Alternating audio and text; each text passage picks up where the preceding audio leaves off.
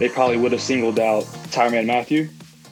So they would have had a certain DB, say if it was me, they'll have like a special jersey on because Tyrann Mathieu, you got to know where he is at all times. If he's mm. blitzing, if he's dropping back in coverage, you got to know where if he's coming off that edge. And that's very important for the quarterback to know. That's why Tom Brady, I'm sure he was keying on where's Tyrann Mathieu, where's the ball going to go the, right before the play started. So that's what I would have done, and I'm sure that's what they did.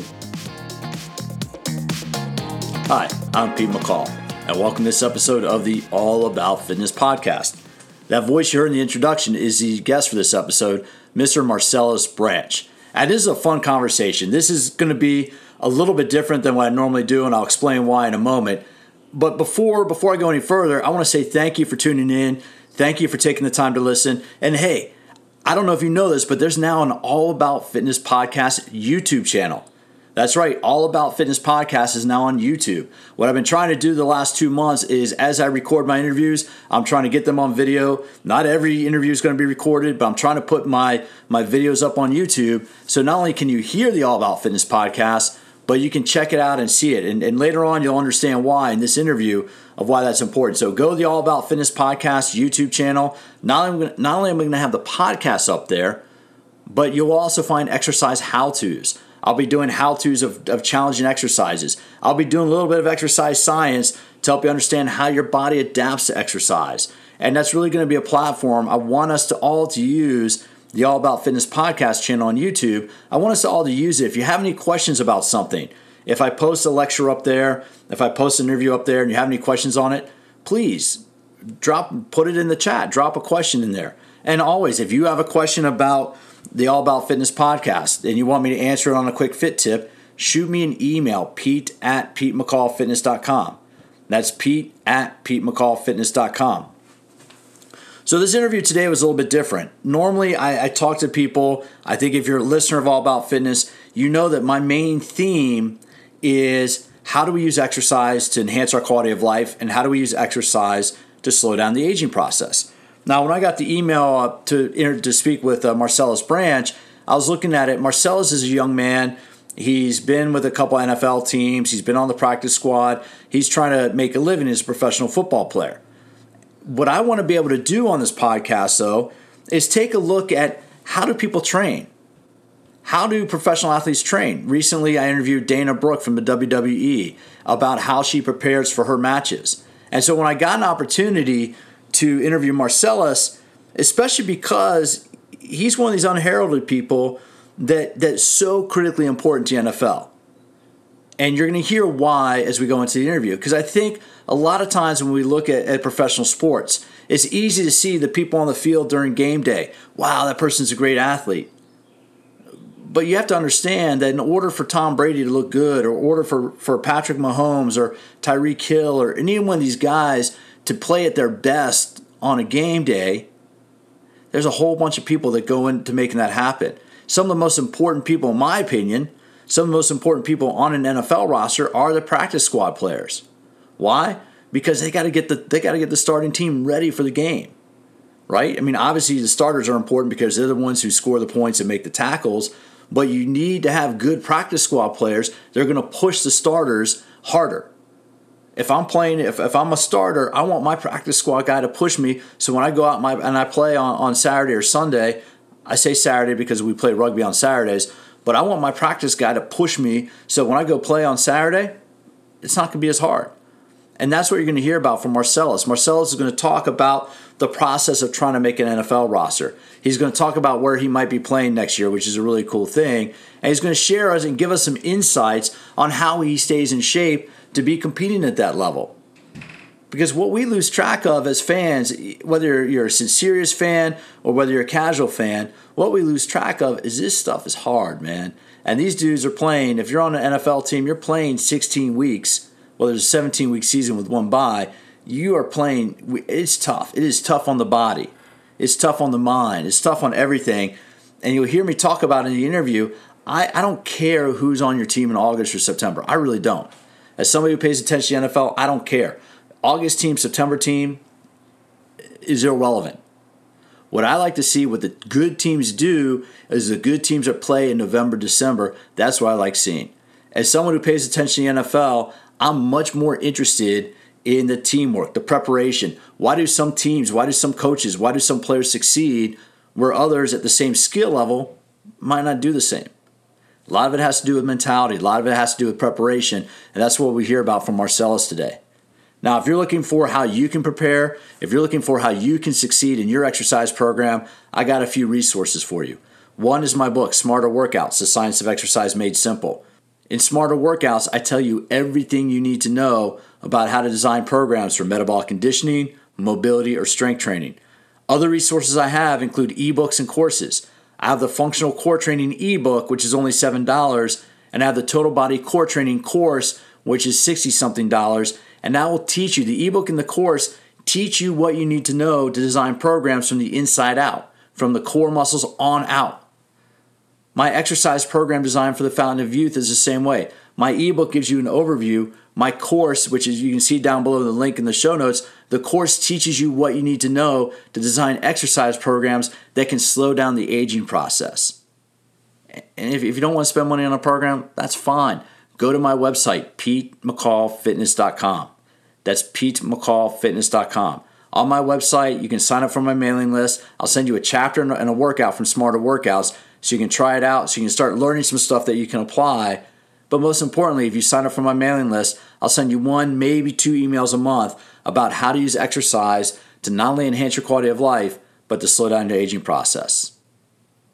Now let's get into it with an up and coming star. I hope I held him to it, man. If Marcelis makes an NFL roster, I want to have him come back on the podcast and tell us how he did it.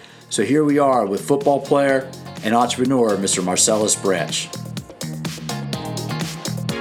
Hi, I'm Pete McCall, and on the All About Fitness podcast today, we're doing a special unheralded. I haven't done this yet before. We're doing a Super Bowl edition kind of wrap up special with Marcelis Branch. How you doing today, Marcelis? I'm doing good, Pete. Doing good. Glad to be here talking to you. Thank you, man. I didn't see you weren't expecting to be able to wrap up and be able to break down the Super Bowl, but I figured, hey, it just happened, so why not talk a little bit about that and given your background. So let's talk first about you've been you've you've been on with a couple teams. You signed as an undrafted mm-hmm. free agent.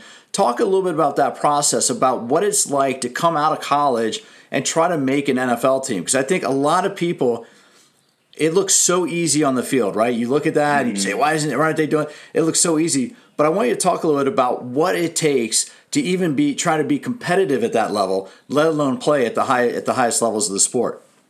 Of course, I mean it's always what goes on behind closed doors people don't see the extra hours that you put in beyond practice and beyond the meeting room. You got to put in the extra hours in the weight room that people don't see. Pe- extra hours in the in the meeting room with your teammates or coaches. Bring somebody along with you, and people just don't understand that you're trying to make yourself an elite athlete in the entire world. Like you're trying to create this specimen, this monster to step on the field against other people trying to do the same thing and it's an extremely competitive sport. And you just always know that somebody out there is trying to work and take your spot. And even when you do if you are blessed enough to make a roster in the nfl every year there's a young gun coming to take your spot.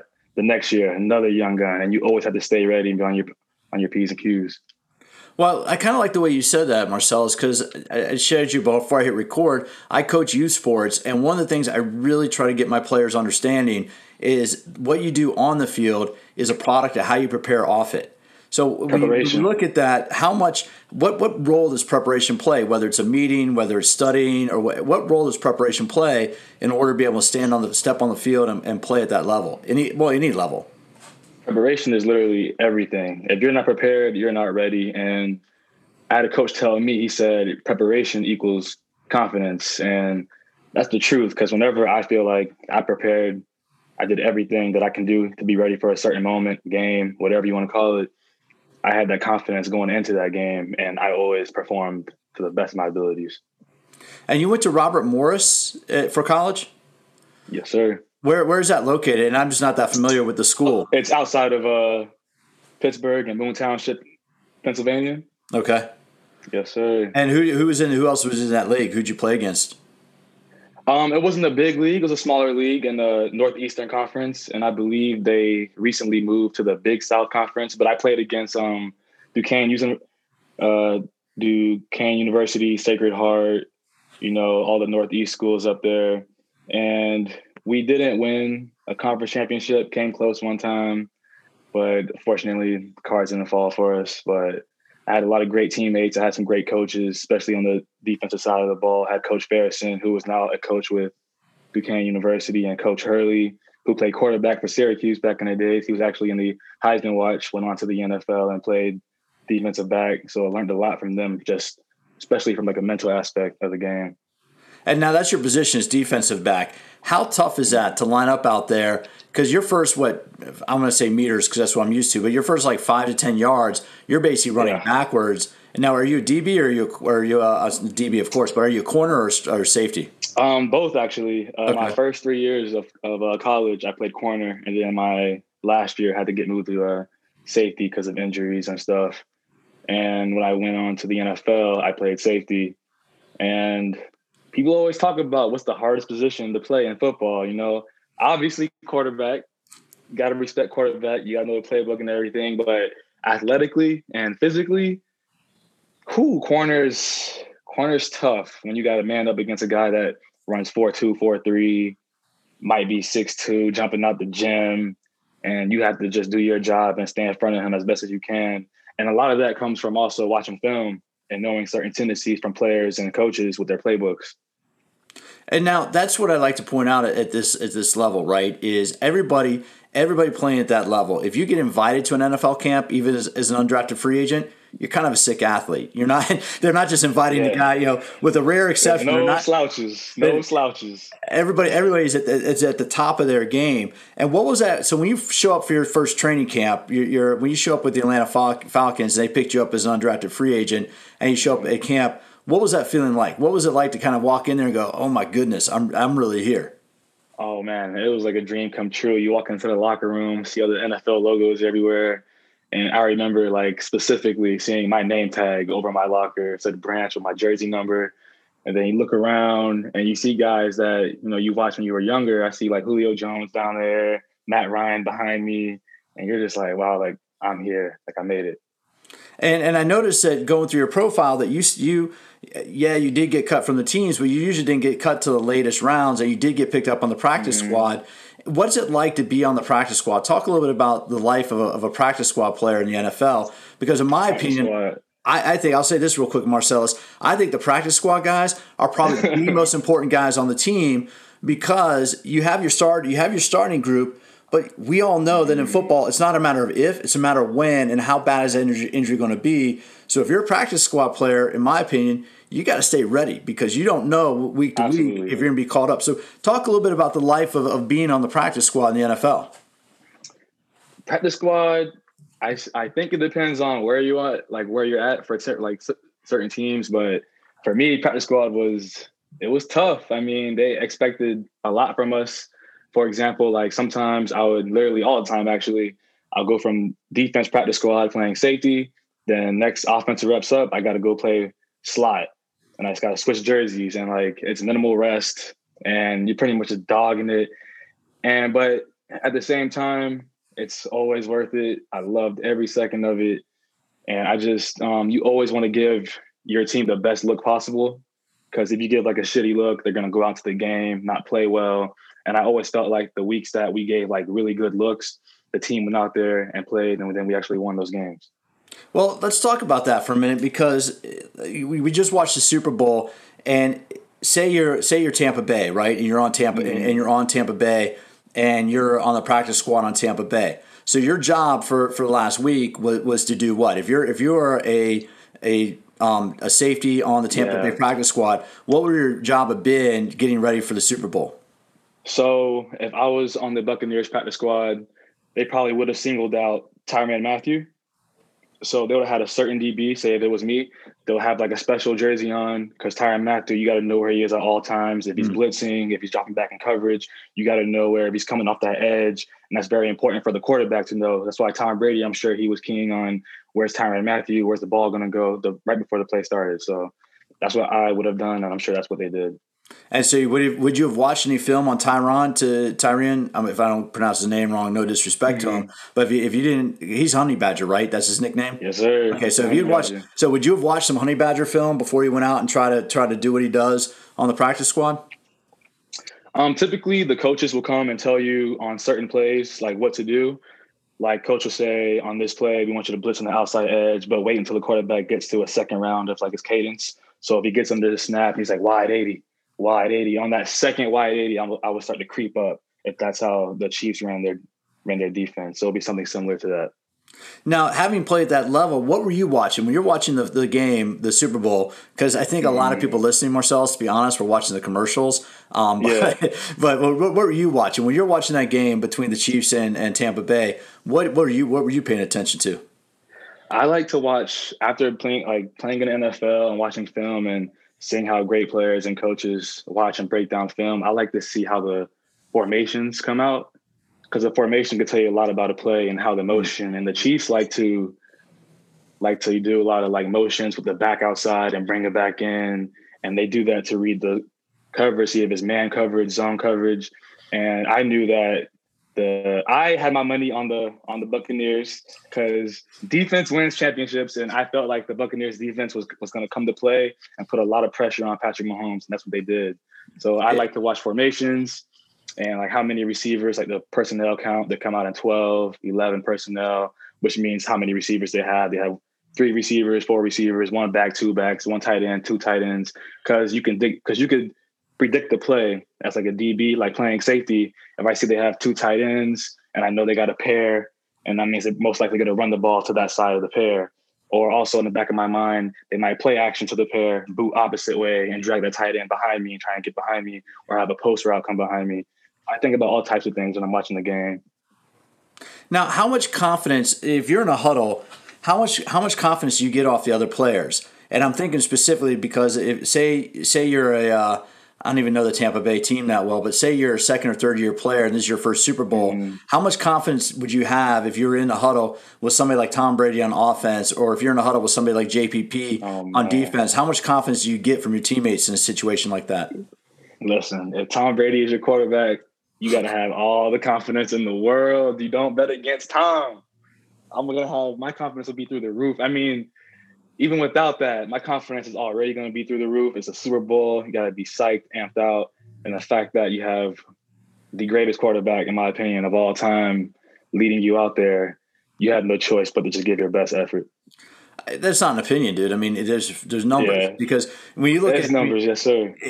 I, I look at that, and I'm I'm a relatively casual NFL fan, and and mm-hmm. I, I lived in Boston for a little while. Let me just say, I've never been a fan of New England of the New England Patriots but that said, you got to respect the hell out of what they've accomplished. You have to. Whether it's with Belichick or Brady. But Brady's a dude who's been in the league 21 years, 20, 21 years. He's been to the Super Bowl. He's been to the championship game half his time in the league. How gnarly is incredible. that? How unprecedented is that?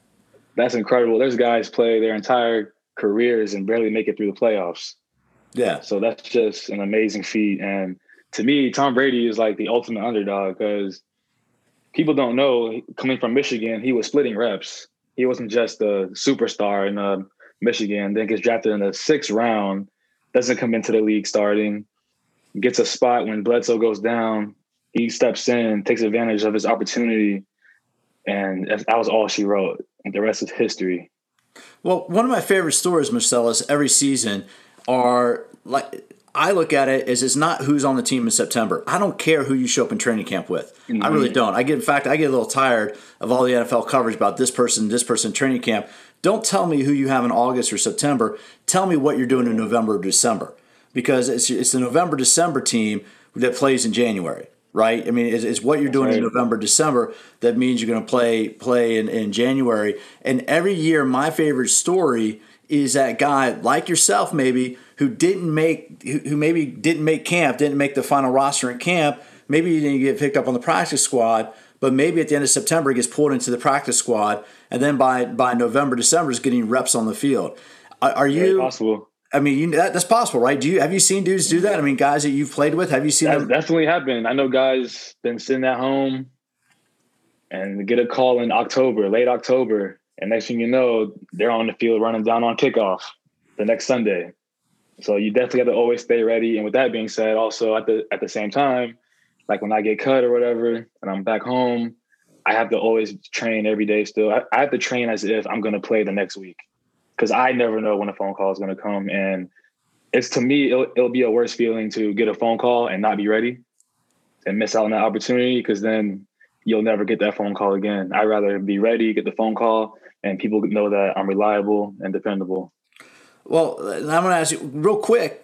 How do you stay in touch with coaches, right? Because say say you get released from the roster, even if you, or you get released mm-hmm. from the mm-hmm. practice squad, eh, eh, do you take it? Do you what? What's your feeling? Because I think you understand. You understand cognitively that this is a business. They only have they, they yeah. can only bring so many people along.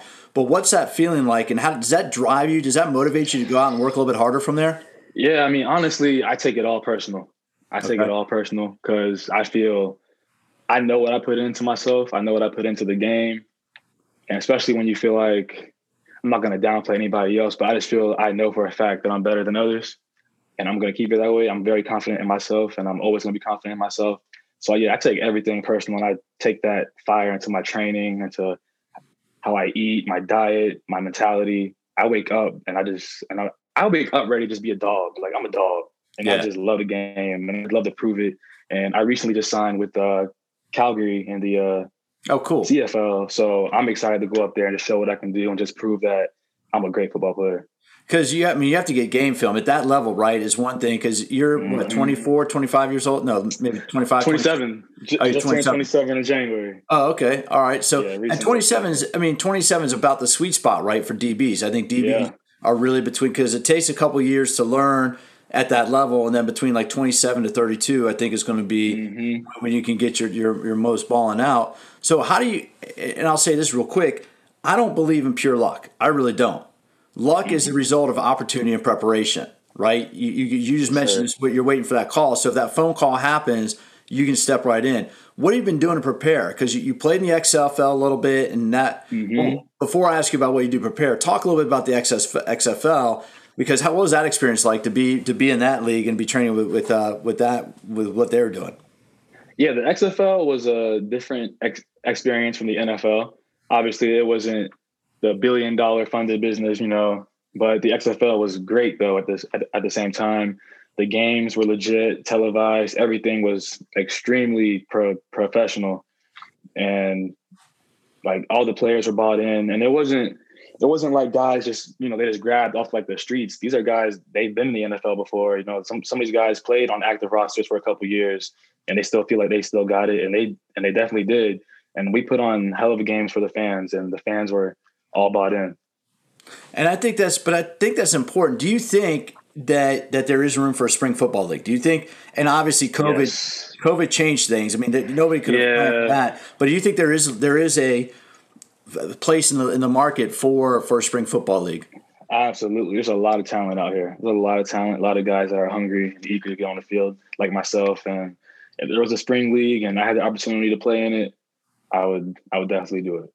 So look, before I talk to you, before I ask you about preparation, what you're doing to stay fit, this is just me, dude. This is me being a casual fan, but but being knowing the strength and conditioning side. What I would mm-hmm. love to see, I would love to see the teams, each team have like a spring roster that was more like a passing league, like a seven on seven league, right? Because mm-hmm. I think that would be so sweet if, say, they expanded the practice squad and then in the spring they said, all right, fellas, you want to get your reps. We're going to put together, we're going to get the third string quarterback out there. We're going to get these receivers and DBs that we're bringing up. And let's do a seven on seven league. So the Atlanta mm-hmm. Falcons would have their spring team, the the whoever the the Raiders would have their spring team. That's as a fan, I would love to see that because that's interesting. Then, that's interesting. You know what I mean? Because then it's like because you guys are competing for a roster spot. Why? Yeah. You know, the, the, I think the, I think the NFL is a little short sighted and not seeing the opportunity to okay, we're going to keep our starters here. We know pre, we have a pretty good idea, mm-hmm. but of a and I know they play differently, but of a 53 man roster, they have a pretty good idea who that key team is going to be. But there may be 10 or 12 spots that are going to be open up every season why not have a passing league for guys that are affiliated with that team to develop and come along, and then that way it's like you're you're much ready to step up. Because how much how because passing league talk a little bit about what like a seven on seven is before for people that might not be familiar with that. Yeah, seven on seven, you pretty much take out the offensive line, D line. There's no pass rush. Might be like there might have like a five second timer for the quarterback, so he can't stand back all day. And um, seven on seven is fun though. Like it's really fun. It's pretty much like you out there with your boys, you know, on like a Saturday, and you just out there having fun. But to bring it into the NFL be a lot more interesting though, because you have game plans and stuff going into the games.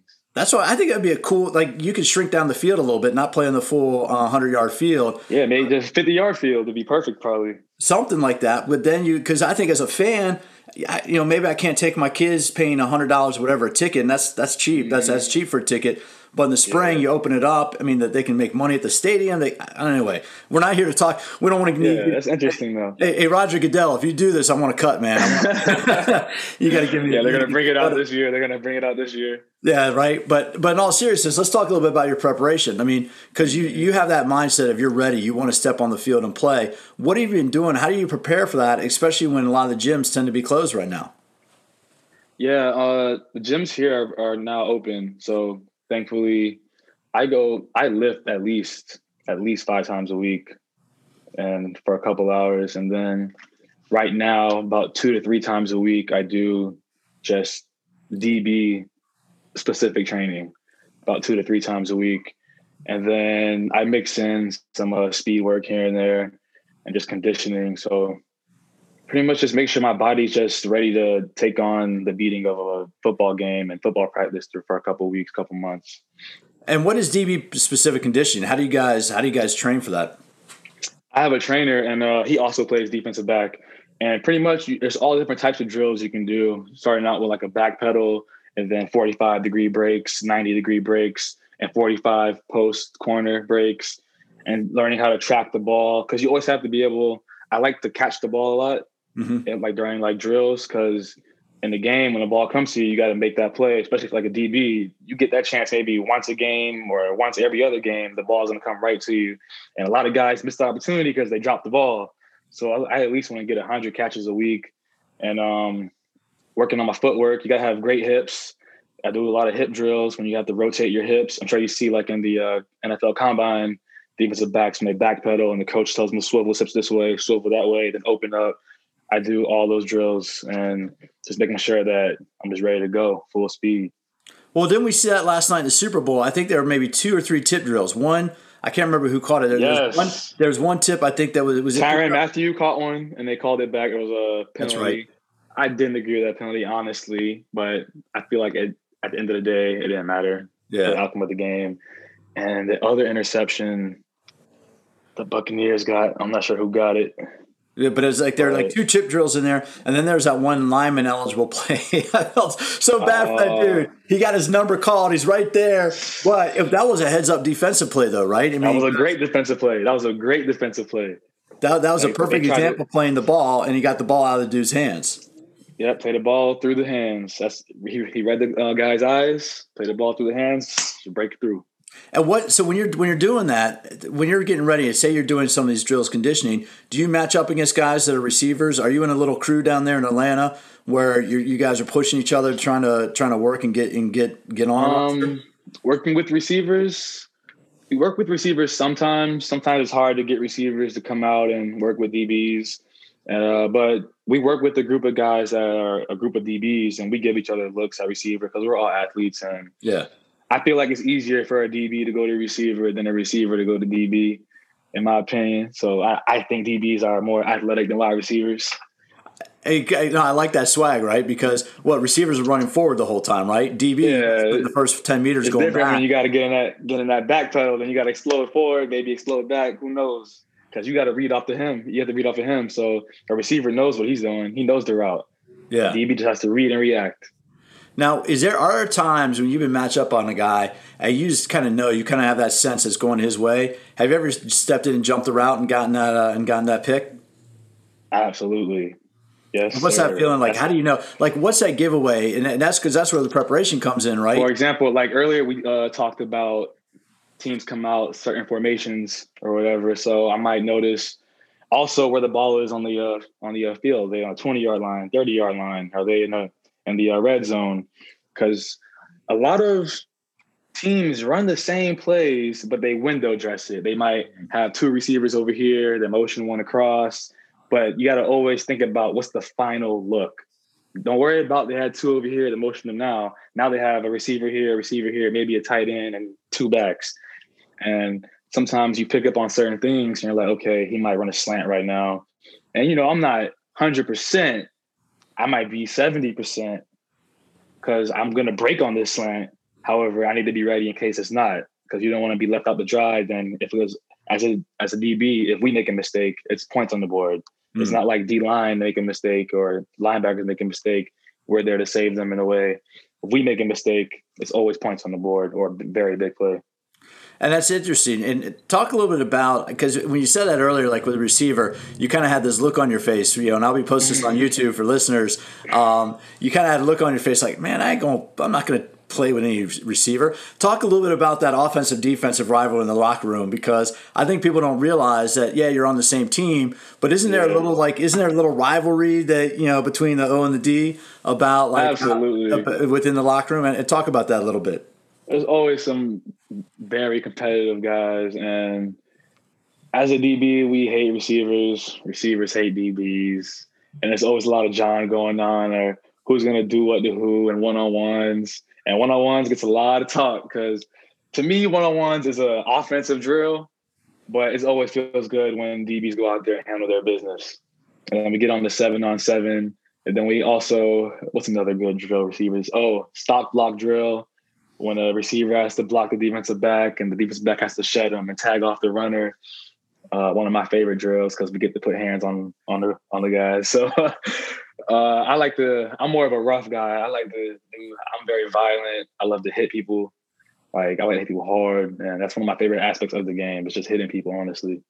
Now you got to look. Hey man, it, I, hopefully it works out for you in Calgary. But it, at some point you should take a look at rugby. There's now a professional rugby league here in the states. Uh, it's Major League Rugby. I've I've actually noticed that. I had a friend contact me about it. I played with him with the uh, Falcons. Actually, he might get into it. He's from uh, Seattle, Washington. Okay. Yeah, Seattle has a team. I think Atlanta might have a team. I think they expanded it. But when I coached high school, one of my former players is uh, now on um, the San Diego Legion, but he went to Fresno mm-hmm. State. He played, he started all four years at Fresno State as a lineman, and he could have, Marcelis, we were talking about it a year ago, maybe two years ago. We were talking about it two years ago because I was asking him if he had wanted to do the NFL. And he's like, mm-hmm. yeah. He's like, I looked at the NFL, but he's like, frankly, I'd rather be playing rugby because he loved running with the ball. That was he was such yeah. when I was coaching him. He was 14, 15 years old, and he's like, "Wait, coach, I get to run with the ball?" And I'm like, "Yeah, you if, if you're on the field, you can pick up the ball and run with it. You just got to do something with it." And now uh, his name is Aaron Mitchell, and now he's he's on the roster. He went and played in South Africa for a little bit,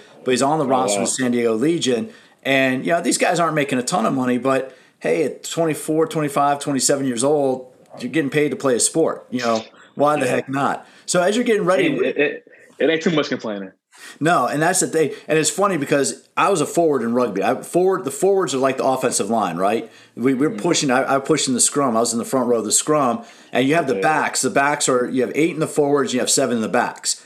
And I have to tell you, man, we give those guys so much grief. If they if they foul something up, I almost use the other F word. If they foul something up, you look back, it's like I'm doing all this work, and you guys, hey, you guys are the pretty boys because you can always yeah, tell the forwards yeah. are the forwards are the short, stocky dudes, the big, stocky dudes. The backs are the mm. guys with the gelled hair, and and but you can always tell that rivalry. But doesn't that rivalry doesn't doesn't it kind of push you guys a little bit that that you are gonna everybody's the goal of everybody is to play better. Yes right? Doesn't that rivalry just push you a little bit? Yeah, I, I always want the receivers, and sometimes you know I like to get, I talk my trash to them because I want them to bring out their best because I need to see that, and because I know it's going to get me better. Then when I step into the game, I have a confidence like you know I already went against some great guys, and what I'm about to see is not going to be anywhere close to what I practice against all week. I love that man because when I was first coming out and playing rugby, the club I was playing with was one of the top of the country. I have to tell you, I got my mm-hmm. butt kicked in training. I got my butt kicked in training. But then when I played on Saturday, it was so much easier. You know, because I'm yes. like, man, I was going to get some of the toughest dudes in the country in training, and then when I go play, I was playing like at the B and C level, working my way up. Man, I go play these other dudes. I'm like, man, you guys are nothing. You know, these these guys are kicking my butt. That's how it is. Exactly. Exactly. So, I don't want to. I don't want to practice and you know guys are trying to hold my hand and make it easy. Like no, that's not gonna get me better. I'm all about trying to get better. I don't care how hard it is, what you got to do. Let's just do what we got to do to get better and move forward. Yeah, because if your if your practice is tough, if you're if you're if you're jamming your receiver, if you're if you're grabbing, not that you do this, no DB does this. You're grabbing a little jersey, you're you're giving a little hand, you know, you give him a little hand action. You know, no, you don't do that. Yeah, but nah, not but, at all, not at all. Does doesn't that make it? But then, but in all in all seriousness, then when you step on the field on Sunday or Saturday to play, man, it, it's just you're giving those guys. You want to give those guys your best look, right? Absolutely. So how are you preparing? You're going to go up. You said Calgary. They're the Stampeders. Yes. How are you preparing for that? Same way. I'm just um still training five days a week for lifting, and at least sometimes I lift every day until I feel like I, I, I just need a break, and then always three times a week with the field work, and then mixing some speed work on top of that. So I'm just touching all my bases and making sure that I could be the best that I could be when I go up. And now, when, when's that season start? When's the uh, Canadian, the CFL start? I'm not too sure. Still currently waiting on scheduling because of COVID. Stuff's a little different right now, so still waiting on all that to get handled. Wait, what? COVID stuff is different? What are you talking about? hey, not the uh, yeah, yeah, different different regulations. Now, let me ask you this. I wanted to touch on this. You went down to you grew up in Miami, right? Yes. What high school did you go to in Miami? Because my what, what a lot of people might not realize and again, this is just from what I've heard over the years. There's probably my there's probably Miami. There's like Dallas, maybe L.A. ish, but there are a few areas in the country where the high school football is probably tougher than some college levels. So, so talk about your high school experience in Miami. Yeah, I went to uh, Miami Southridge Senior High School, and um, football in Miami is awesome. Um, that's it's awesome. Everybody loves football, even from little league pop Pop Warner, you hear about big games and it, the games be packed. Like little league games be packed, and you know about like some little stud, little seven year old kid, and out there balling. And I remember when I used to be that little stud seven year old kid, and all these people. You just it's all about the glory. Like I don't know, I just fell in love with it from a young age, and then getting in, into high school, extremely competitive. The whole state, honestly, but South Florida we always talk about trash. South Florida, we dominate the rest of the state. We have more state championships than the rest of Florida. And unfortunately, I didn't get to win a state championship. We got knocked out third round, and it was my uh, senior year, and we were gonna have a good run. But I still stand by that. We had the best defense in the state of Florida that year. And there's that OD because you guys probably weren't letting any points up on the board, but if if that O couldn't get across the line, then uh, yeah, know, it was tough. It was tough. I ain't gonna talk about my guys like that. tough. I don't. I don't want to start a rivalry, but but that but that's how they play against each other. I mean, but that's why because D. I mean, in the same way, O could be rolling up points. Oh man, we gotta go out and score again because I think that was one of the problems that um, Kansas City had. Right? Is is they might not have had the D. That surprisingly. Yeah, I mean, surprisingly, I would have never thought that they wouldn't have put up a touchdown. Like, I knew the Bucks defense was going to play well, just not that well. Yeah, I mean, it's incredible, incredible all around game. But I think a large part of that too is having somebody. How much pressure would you feel if you had Brady in your locker room and here's a dude going playing in his tenth bowl? You don't want to let Tom Brady down, right? I mean, you don't want to let anybody down. But how nah. much pressure would that put on you? I mean, I wouldn't see it as pressure. I think I would just be so excited just to go out there and just knowing it's a Super Bowl and the world's watching. And I wouldn't feel that kind of pressure. I would just be so, what's the word? Just antsy, just the anticipation of this big game and with all the talent. To me, this was to me this was one of the most talented Super Bowls that I've ever watched on both sides of the ball for both teams because there's a lot of talent out there. And the Chiefs, you know, they played they played their best, not their best game, but they struggled. I think their offensive line struggled. Patrick Mahomes was out there running around a lot. You know, he, he couldn't really sit in the pocket, find guys on the field. But I also think the Buccaneers defense did a good job of containing Tyreek Hill and uh, Travis Kelce. So they did a good job for double teaming those those two guys. And and I think it's yeah because there's so many there's so many times of games within the games right of of things going mm-hmm. on like between between different people. Now, you talked a little bit about training, and one of the things I try to talk about on this podcast, Marcelis, is not only what you do for the exercise, but what you do for the recovery. And I, I interviewed uh, oh, DeMarcus yes. Ware. I interviewed DeMarcus Ware last year. Uh, D. Ware is now he now runs a studio. He's out of the league and he's retired. He's a trainer now. He runs a studio outside of Dallas. Yeah. But he was he told me, dude, that he spent more than maybe he spent like six figures, maybe 150, 200,000 dollars a year just on his like his fitness and his recovery. So what type of recovery stuff do you do like to, to help yeah, you stay in top shape? Got to take care of your body. You always have to spend you have to spend at least 30 minutes to an hour at least. I like to do a lot of foam rolling. I roll up my whole body, all my muscles, especially my legs and my hips and my hamstrings. Uh, a lot of stretching and then cold baths. Got to get in cold baths, even though I hate I hate cold tubs, cold bath. I hate all of that, but I just think about the end game. I just think it's gonna make me feel better and help me recover faster for my next workout. And I just that's pretty much all I do for my recovery, though. And also, did, I take that back. Definitely got to get massages. You got to get massages okay. and go see a chiropractor and get adjusted. And see all that stuff, dude. And and you talked earlier about nutrition. Uh, do you do you work? I mean, do you have like a team of people? Because I know you're not at that point yet where you can have a whole bunch of people mm-hmm. on your mm-hmm. Rolodex. But how much does all that play? I mean, because you look at like what Brady's done, being able to play at 43. It's about his yes. nutrition. It's about his work, and it's about his recovery. And is that something that the younger players in the league are paying attention to? When you see somebody like Brady, you see somebody like Drew Brees they're still. I mean, obviously Brady just won, but you see some of these older guys; they're still very competitive. They've been in the league that long. Is that something the younger players pay attention to and talk about?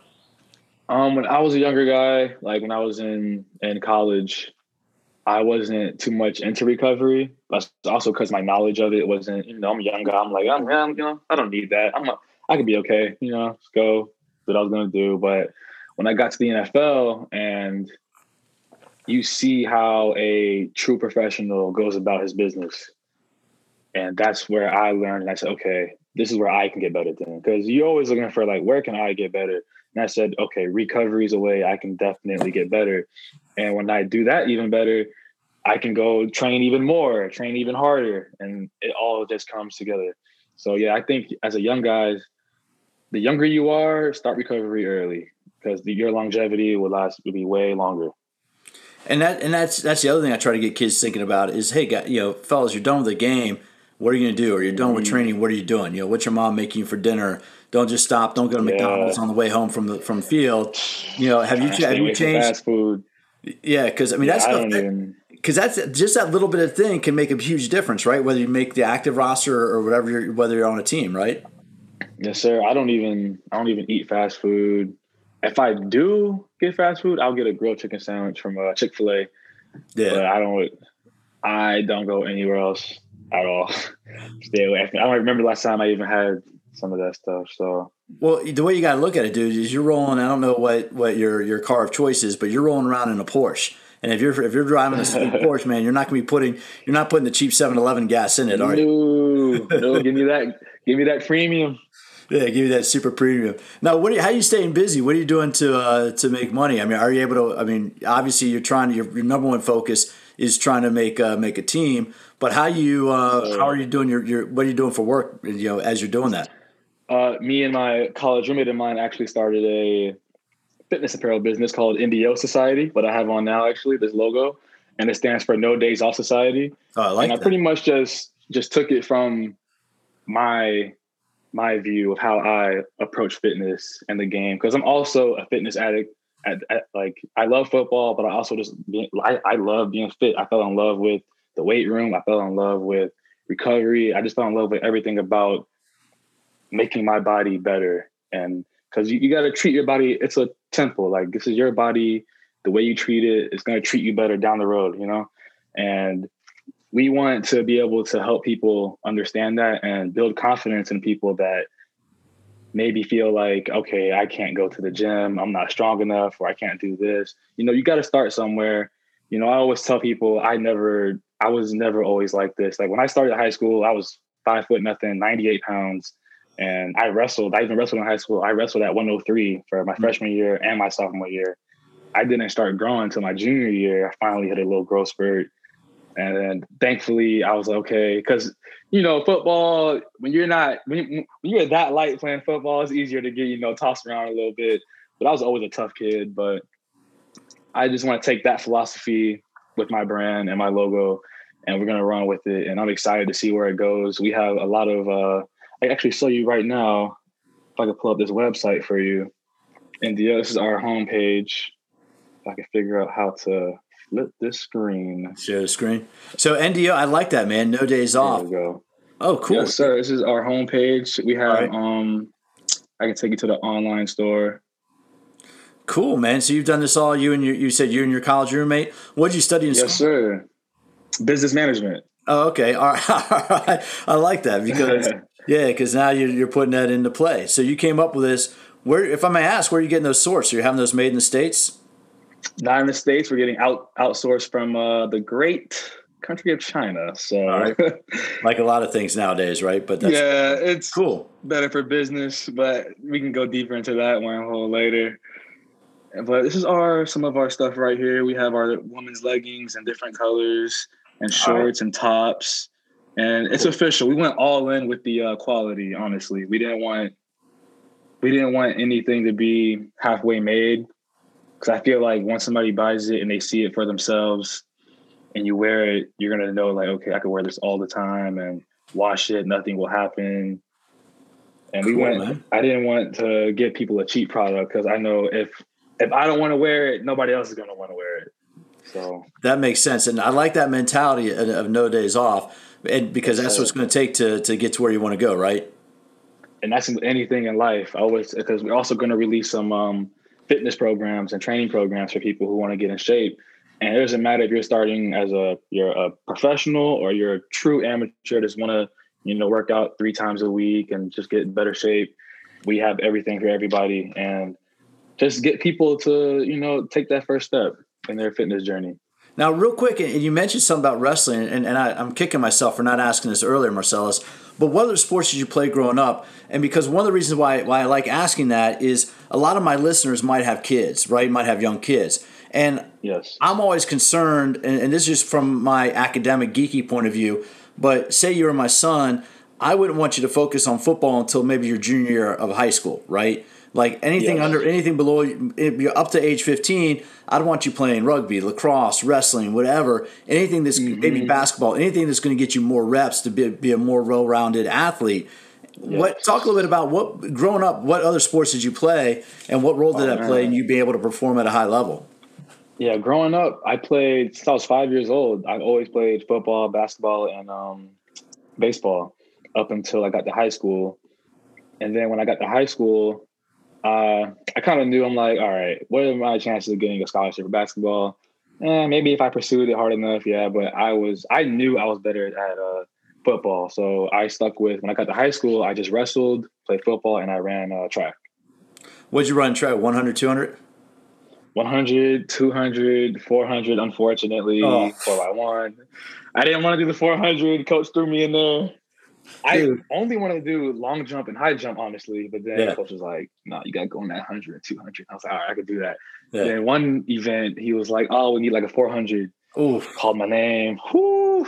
And I 'Cause said, what's- 400 is no joke. Because look, I mean, the hundred, the hundred is not easy, but you can push. You know that's going to be that's going to be over quick. Yeah. How tough is that 400? 100 Because dude, that's that's no joke. Trying to push a sprint for 400 meters. I mean, you're not sprinting the whole time, but but what's that feel like? That last your last 180 to 100 meters is a fight. It's a fight. And like especially when you got guys that there's guys out there that are amazing track runners. Like they they can do that for a living. And i'm out there you know i'm out there trying to stay in shape for football. And you know i'm i'm i'm gonna do my best of course. But the 400 that wasn't my competition. I definitely prefer i love the 4 by one yeah, I yeah, love yeah. the four by one because I didn't have to come out blocks. I was either the second or the, or, or the third leg. Just get that baton and I was sliding. And see, and, and that's where I love. One of the things I like about track is track. You know, you get you're going 100, you're going 200, whatever it is. You know, you mm-hmm. can push yourself for that little bit of time, and, and it, it can be uncomfortable, but you know there's a mm-hmm. finite thing. And one thing I try to point out to people is that, especially talking about high intensity exercise, if you look at Usain Bolt, Usain doesn't run. If you look at his split time of the 100 to the 200, he's about a half a second slower in that second 100 meters. He, he mm. cannot sustain that same rate all the way through the 200 meters. It's and always, tough. yeah, you because you're going to come off a little. You can't push that pace. No, you can't. I it's you know some people like like you said, Usain Bolt, even that he he can even push it to that little bit, and he's the best ever. So yeah. And the reason why I bring that up for listeners is because if the fittest people in the world can't maintain the same pace, because the 200 is what about at, at, at, the at the elite level is a little bit less than 20 seconds, right? Mm-hmm. Just a little bit under 20 seconds, give or take. But if the if the if the most elite athletes in the world that train for that can't sustain the same high intensity for 20 seconds, when a fitness instructor in a gym is saying go your hardest for 30 seconds or go your hardest yeah. for a minute, physiologically it's not possible. That's where I get that's yeah. where, that's where I get a little concerned, right? Yeah, it's tough. You know, sometimes I think some trainers they might overdo it. You know, some trainers they have good at heart. They just want you to push yourself beyond your limits. And sometimes it's good though to have a trainer in your ear because some guys like me personally, like I like to have you know a trainer push me because working out by yourself sometimes you probably tend not to push yourself as far as you can because it's yourself. You might feel like you're tired, but even my like I'm better than like now. I'm really good at pushing myself. Like I'm. You have to learn. I think it's like a. It's definitely like a skill. Learn to push yourself like past your limit, especially when you're by yourself training, because it's not easy. And you know, in the back of my mind, I always tell myself, like somebody's trying to take your spot. Somebody's trying to take your spot or you know you got to do better you got to do better like i literally imagine like myself as a coach and like as i'm doing anything a rep or if i'm sprinting i imagine myself on the side of me like yelling at myself if you could imagine that like i'm just getting on myself like go go go harder go harder go harder like i'm my own coach and that's good and as you say that man i'm thinking about the kids i coach the one thing i cannot stand seeing i can i can put up with people making mistakes but the one thing I really don't like seeing is when a kid quits on a play. You know, if, if a yeah, kid, like, especially tough. in rugby, because the ball can go on the ground in rugby and it's a live ball. And what drives mm-hmm. me absolutely nuts is if somebody, if we drop a ball, they kind of like they stop the drill. And no, you don't stop the yeah. drill until the whistle blows, right? It's like, what's that mentality exactly. like? Because I mean, that's the mentality you have to have, and that carries over in the rest of life, right? Oh yeah, you got to finish everything strong. Even when I'm training, even when I'm especially like my uh, football drills, I finish my drills, I sprint through to the end of the drill. I don't walk, I don't jog, I sprint through to the end of the drill.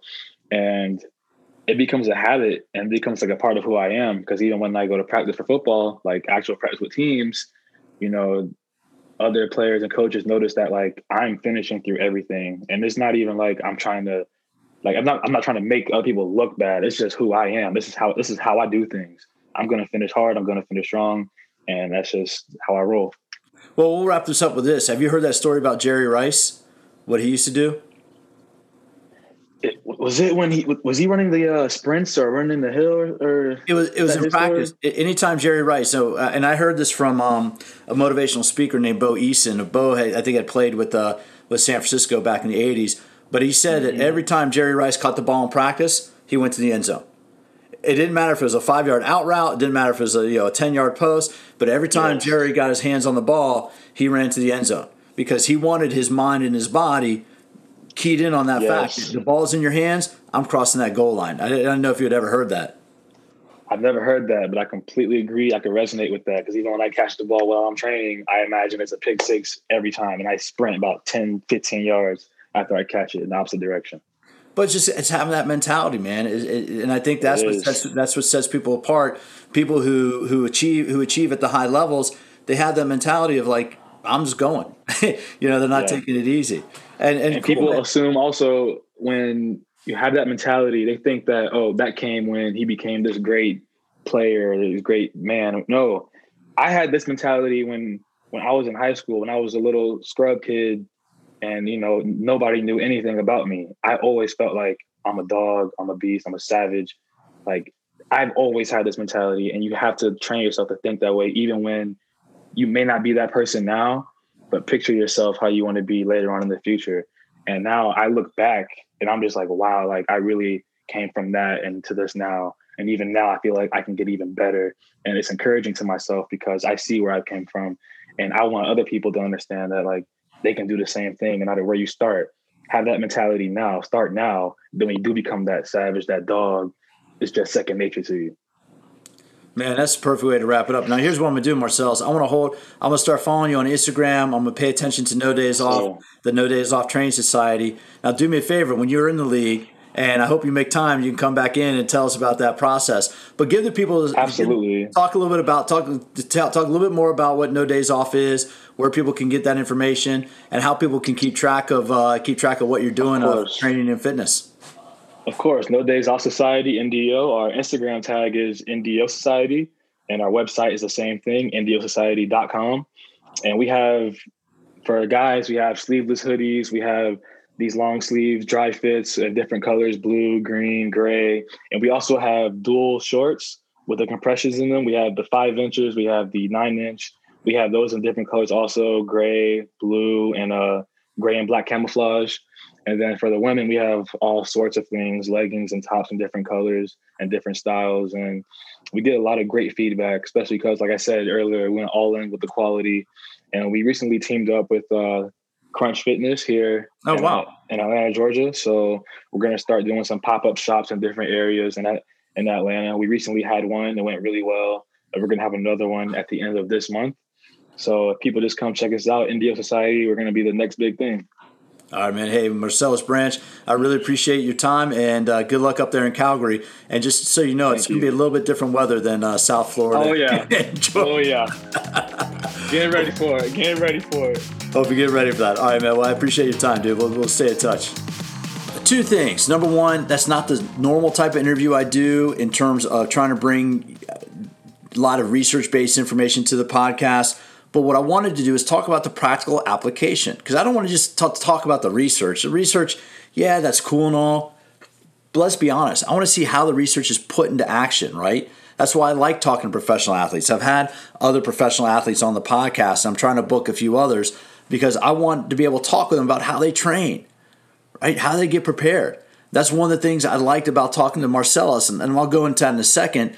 And I just want to remind you if you want to see that interview, if you want to see Marcelis go through some of his No Days Off Society stuff, I have that on YouTube. Go the All About Fitness podcast channel on YouTube, and you can see our interview, watch it in action. But what's fascinating to hear about the NFL players, or, or talk to any professional players, of any professional sport, male, female, whatever, it doesn't matter. What allows people to play at the highest levels of their sport, what allows people to compete at the highest levels of anything is preparation. You can't just walk onto something and think you're going to do well at it, whether it's a sport or a business meeting. You have to prepare. And that's what I got out of talking to Marcelis today. Is that preparation. And I mean it. I really am more impressed with those practice squad players, right? These guys aren't making a ton of money. They don't have personal assistants doing everything for them. You know, what they're doing is they're fighting for a spot. One of the coolest things about NFL is, man, it's competition based, right? You gotta be, you gotta go out there every rep in practice. You gotta go out there. You gotta pay attention in the in the film room. You gotta pay attention and be involved in the meeting room.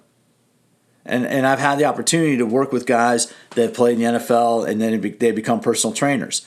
And I've had the opportunity to speak with some NFL players and just you know casually over the years, and I always ask them like, what's it like to be competitive at that level? What what type of preparation goes into it? Because as a fan, it's easy to see somebody run around on the on the field, score a few points, make a few tackles. You look at it, oh, that's not that hard. Nothing could be further from the truth. I never played at that level in the NFL, but I did play at the highest levels of rugby here in the states. I played against, I, I played way over my skis. I played way above my skill level so I got to see what it takes to be able to train, prepare, go out there and compete at that level. And I have nothing but the world of respect for anybody, anybody, any sport, uh, any individual trying to play and compete at the highest level because it takes work, it takes sacrifice, it takes dedication. That's why I wanted to speak to Marcelis today. I want to have a little practical application of exercise science. Not just talk about the research, but talk about how do we put it into motion. If you want to learn great information about how you can use exercise to enhance your quality of life, whether you're trying to make an NFL roster or not, and let's be honest, most of us, that's not even a goal. But I think if you're listening, I think if you're into fitness, I think your goal is you want to try to get better with every workout. You don't want to take any days off. And now I say that no days off doesn't mean you train hard every day because you do need those active recovery days. But you need to do something specific for active recovery like a walk or a massage. I, I consider a massage like a massage day, right? That might not be a hard training day, but that's still part of your program. If you do a massage day, that's still hey, that's still part of the overall training program because that goes into getting your body ready. That goes into what, what Todd Durkin calls getting your mind right to prepare and to compete. That's what I wanted you to hear today with this young man about what he's doing, how he's trained to compete and be be at that level. And we can all take a page from that, right? It's how we prepare. It's how we treat ourselves. It's how we're ready. Because we never know when that opportunity, and, and I firmly believe that. Luck is the intersection of opportunity and preparation. It doesn't just happen. If you put your best foot forward, if you do what you can to prepare, and that opportunity pre- presents itself, hey, you're going to rock and roll. So you heard me ask Marcelis if he uh, if he makes a roster, I want him back on the podcast. He can share how he did it. Check out his No Days Off Society. I love that concept. No days off, straight 24 7 every day. You got to live and breathe what you want to do if you want to be successful at it. Follow the All About Fitness Podcast YouTube channel. That's All About Fitness Podcast on YouTube. Same thing for Instagram, All About Fitness Podcast on Instagram. And as always, thank you for stopping by. And I do look forward to having you join me for future episodes of All About Fitness.